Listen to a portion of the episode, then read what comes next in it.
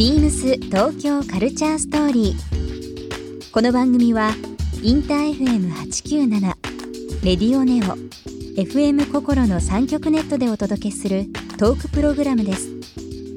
案内役はビームスコミュニケーションディレクターの土井博志。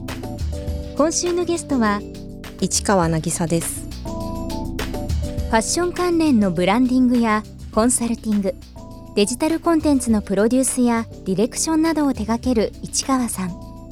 最近気になっているテクノロジーや自身のアンテナなどさまざまなお話を伺います。そして今週市川さんにプレゼントしたクロックスのサンダル23センチをリスナー1名様にもプレゼント。詳しくはビームス東京カルチャーストーリーの番組ホームページをご覧ください。応募に必要なキーワードは番組最後に発表します Beams. Beams. Beams Tokyo Culture Story. Beams Tokyo Culture Story. This program is brought to you by Beams. ビームスありとあらゆるものをミックスして自分たちらしく楽しむ。それぞれの時代を生きる若者たちが形作る。東京のカルチャー。ビームス東京カルチャーストーリー。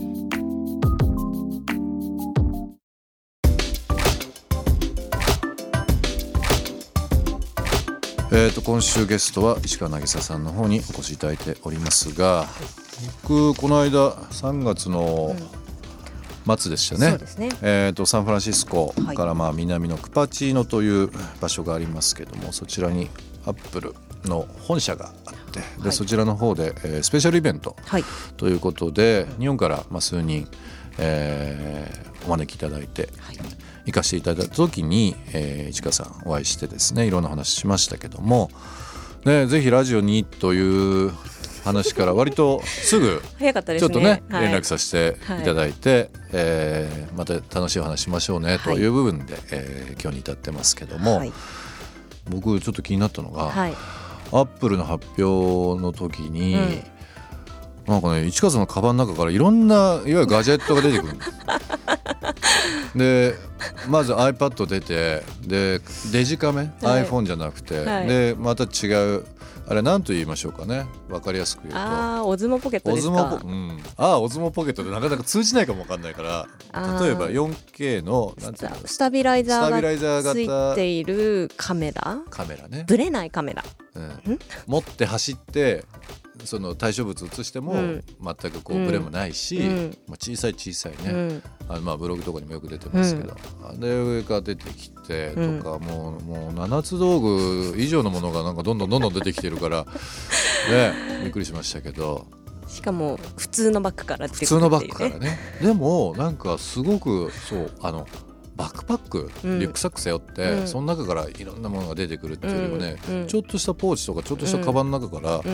出てくるそのガジェットものって、本当になんか新鮮だなっていうか 生活に馴染んでんだなと思いましたよ。うんうんうんであのブログとかでもね、うん。なんかあのよく市川さんのブログとかうん。出てますけど、ん。通常のその女性がうん。持つその化粧周りのものとうん。うん。一緒にこううん。出たりとかするじゃないですか。それぐらいやっぱりな馴染みがあるものになってきてるんですよね。そうですね。私は逆にこう馴染むものじゃないとあまり使いたくないなって部分ありますね、そうですようね。ん。あとはまあデザイン性とか置いといてももちろんいいし、うん。皮の中入れててもいいし、うんまあその辺を含めて、うん。アップルのね製品とか世界観っていうのは素晴らしいものがあると思いますけどそも、うですねまあえー、とサンフランシスコ近郊ということもあるので、僕は直接当日イベントまでサンフランシスコの空港着いて会場向かったっていうのがあるんですけど、うんうんうん。サンフランシスコなんか前乗りしてましたよね。そうですね。多分うん。3日前ぐらいから行きまし早い、たね、うん。うん。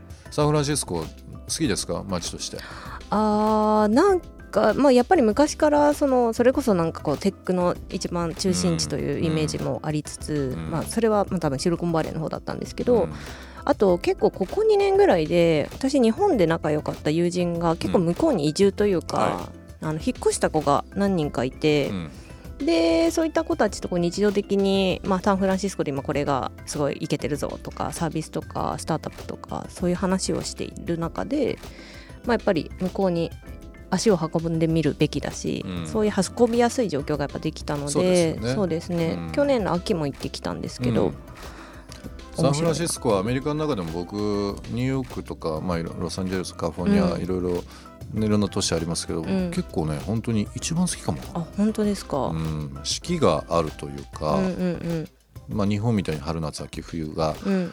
あるような気候気あ候。ーちゃんと雨降るし晴れるし、はいはいなんか時には雪も降るしとか、うんうんうんうん。なんか桜も咲いてて、うんうん。ちょっとねアメリカのその乾いたずっと晴れてるカルあのロサンゼルスとはまたちょっと違う感じでねすごくあの哀愁漂ってて好きですけどね。ね古い港町だし、治安はちょっと悪いですけどね最近ね。ね最近ちょっとあんまりいいとは思わないですけどね、うんまああの本当に、まあ、シリコンバレーの影響もあって、うんまあ、全米一今家賃も含めて高くなって、うんまあ、あのお金持ちというのはあれですけど、うん。そういった方々も多くてね。まあ、貧富の差がね、うん。非常にあるっていうのもあるんでちょっと犯罪がね、とかっていうのはいろんなニュース出てますけども、うんただまあ街はクラシックでいいですよね。そうですね。私も初めて去年の秋行った時に、うん。あなんか思っていたよりもなんて言うんだろうアメリカだっていう感じがするおというかーそうですよなんか古ね。き良きアメリカ感も若干あって、ケーブルカーとかねもういいですしね、うん。新旧がもう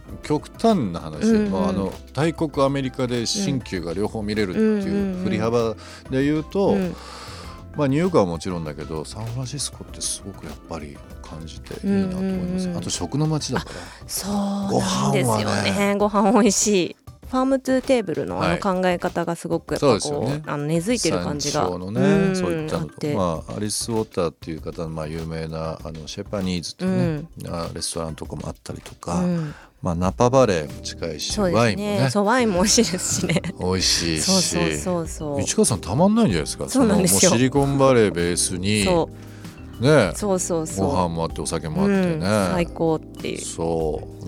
スポーツも盛んだし。あーそうですよね。本当にね最高、うんうんうん。うん。まあでもサンフランシスコ前乗りされて、はい。いまあ、いろんな店舗あったと思うんですけど、うんうんうん。今上がったそのまあお知り合いがねはい。移り住んだりとかってあるんですけど、うん。結構こう日本にはなくて、うん。新しい店ってあったりしました？そうですね。やっぱりうーんそれこそすごくこうスタートアップが育っていくうん。土壌がやっぱりある街なので、やっぱまだ日本に入ってきてないような、まあ、ファッションだったりとか、うん。あとは日用品だったりとかっていうのの新興系のブランドうん。それもネット発のはい。っていうものがもう生活にこう根付いてる感じがあって、まあ、そういうリアル店舗もありつつうん、でそういうのは見てて面白かったですね。まだ日本に全然ないから。そうですよね、うん。日本とね結構大きい違いっていうのは教育面でもそうだし、うん。まあ、医療介護とか、うん。まあ、いろんなエンタメも含めた部分いろいろ幅広い中で、うん。そういう会社とか個人のそのうん。富豪がうん。割と投資をちゃんとするじゃないですか。あーそうなんですよね。でうんうんそれでなんかその利益を作っていくというよりは、うん。その自分がうん。そこに関わっていく、うんうんうん。で何かこう支援したいという部分での、なんかそのスタートアップ企業とか、うんうんまあ、プロダクトにつながることとかって、うん。日本にはなかなか見られないものって結構サンフランシスコありますよね。そうですね。うんなんか意識としてそういう方たちもやっぱこうなんだろう自分が成し遂げたい何かのために行動を起こすっていうよりは、なんか社会に何らかの形でコミットしたいっていう思いがすごく根底にある感じは受けますねいつもいろいろ見てて。まあいろんな人種というか、うんうん。なんかこう日本とはまたちょっと違う意味での支え合いという部分、うんうんうん。あと共存という言葉が非常にマッチングする、うんまあ、アメリカ、まあ、もちろんサンフランシスコ。なので、なんかこう、まあ、日本もですよ。いずれ、まあ、今話題になってますけど外国人労働者も含めたり、うん。まあ本当に人口の、まあ、パーセンテージってまだまだですけど、その働き手とか、うん。まあ、暮らす人々、うん。結構外国人の人どんどんどんどんまたさらに増えてくると思うんですけど、うん日本もねもしかしたらそのいずれ来るうん。何かそのより深まる共存とか、文化のね、うん。ミクスチャーっていうことも含めてですけど、学ぶべきところ結構あるかもしれないですよね。うん。あると思います。ビームス東京カルチャーストーリー。ゲスト市川渚さんにプレゼントしたクロックスのサンダル23センチをリスナー1名様にもプレゼント。応募に必要なキーワード AI を記載して番組メールアドレス beams897 アットマークインター FM.jp までご応募ください。詳しくは番組ホームページまで。Beams ビーム水面渋谷ショップマネージャー徳重ゆきなです。9月7日から23日までアメリカンインディアンジュエリーフェアを開催いたします。アメリカの現地まで足を運んで選んだ数百点ものインディアンジュエリーを豊富なバリエーションでご覧いただける貴重な機会です。通常取り扱いのないアイテムも揃います。ぜひご来店ください。beams 東京カルチャーストーリー Beams Tokyo Culture Story. This program was brought to you by Beams.